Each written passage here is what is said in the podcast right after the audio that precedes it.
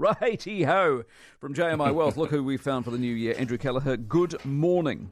Good morning, Mike. We're into it. We are into indeed. it. How was London? How was London? It was good. It was a bit chilly uh, Mm-hmm. and lots of people, but good to catch up with the uh, the Kelleher Junior one and two. Fantastic. Uh, visited the markets, you know, did all the stuff, looked at the lights, drank some beer. You know how it is.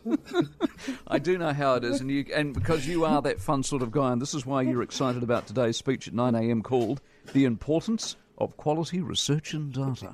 I know. How great is this? And so when you clock off, Mike, from a very solid four hours on the tools, Exactly. uh, Paul Conway, the chief economist of the Reserve Bank of New Zealand, he steps up to the plate. Now, look, Mike, these speeches, they're not always market movers. And under normal circumstances, this one wouldn't be. You've given us the title, The Importance of Quality Research and Data.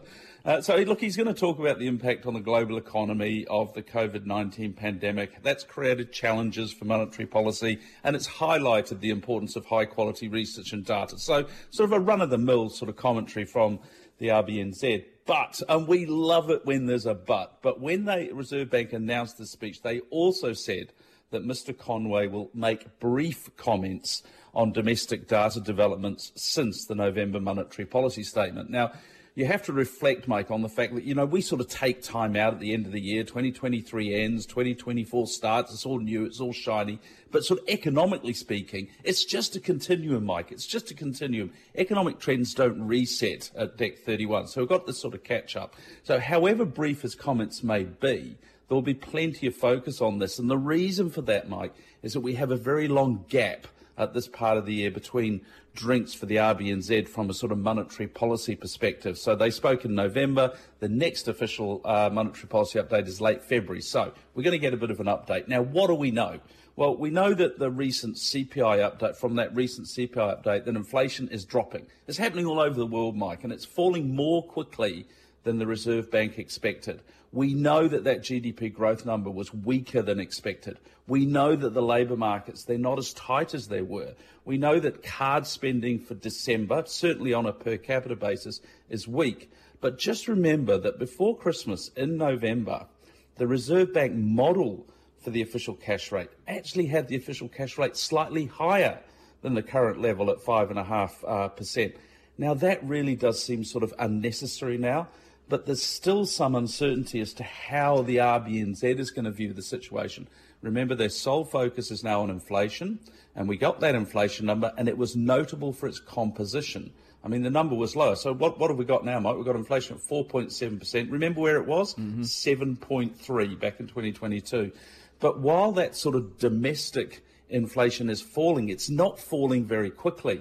So we're getting all of our gains in progress from imported inflation. So we need to know how they think about that. Migration's strong. It's potentially putting pressure on rates, uh, things like ra- uh, rent. Sorry, um, we may say, look.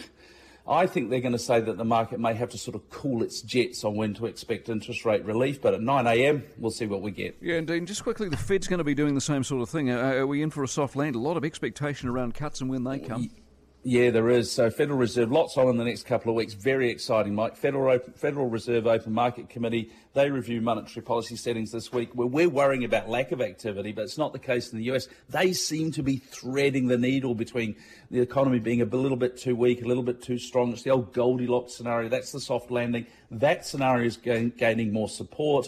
We don't expect any change to the US cash rate, but their take on the current situation will give us plenty of attention. Uh, well, then you've got our employment data, that's next week, but we know the RBNZ mandate has shifted, but the labour market's still very important for them. Uh, this week, uh, you've got ANZ Business Outlook, you've got consumer confidence. Has confidence held up? Has consumer confidence held up? But it's not just that we've got non-farm payrolls, Aussie oh, CPI, geez. Bank of England. Mike, Mike, have we got Luck, enough time? Lucky, have we got enough time? Lucky we are back. Now, what are the numbers? Right, the Dow Jones markets have done very well so far this year. We're seeing all-time highs on the Dow Jones and the S&P 500. Happy days. Uh, at the moment, the Dow Jones 38,090. Uh, that's down 20 points uh, at the current point in the session. The S&P 500 4895. It's up five points, and the Nasdaq is at uh, 15,501. That's up 45 points, about quarter of a percent.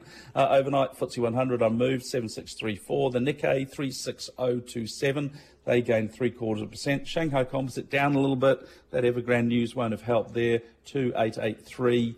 The ASX 200 yesterday 7578 up 0.31 of a percent, and NZX 50 also up 0.31 of a percent, 11,911. Uh, Kiwi dollar is weaker so far this year, Mike, than it was at the end of last year. 0.6108 against the US, 0.9266 against the Aussie, 0.5653 euro, 0.4817 against the pound, 90.18 Japanese yen. Gold uh, still above 2,000 US dollars, 2,026, and Brent crude a bit stronger than it was when we uh, when we left for the end of 2023, 82 dollars and 44 cents. Great to have you back, mate. Look forward to the year. Andrew Kelleher, jmiwealth.co.nz.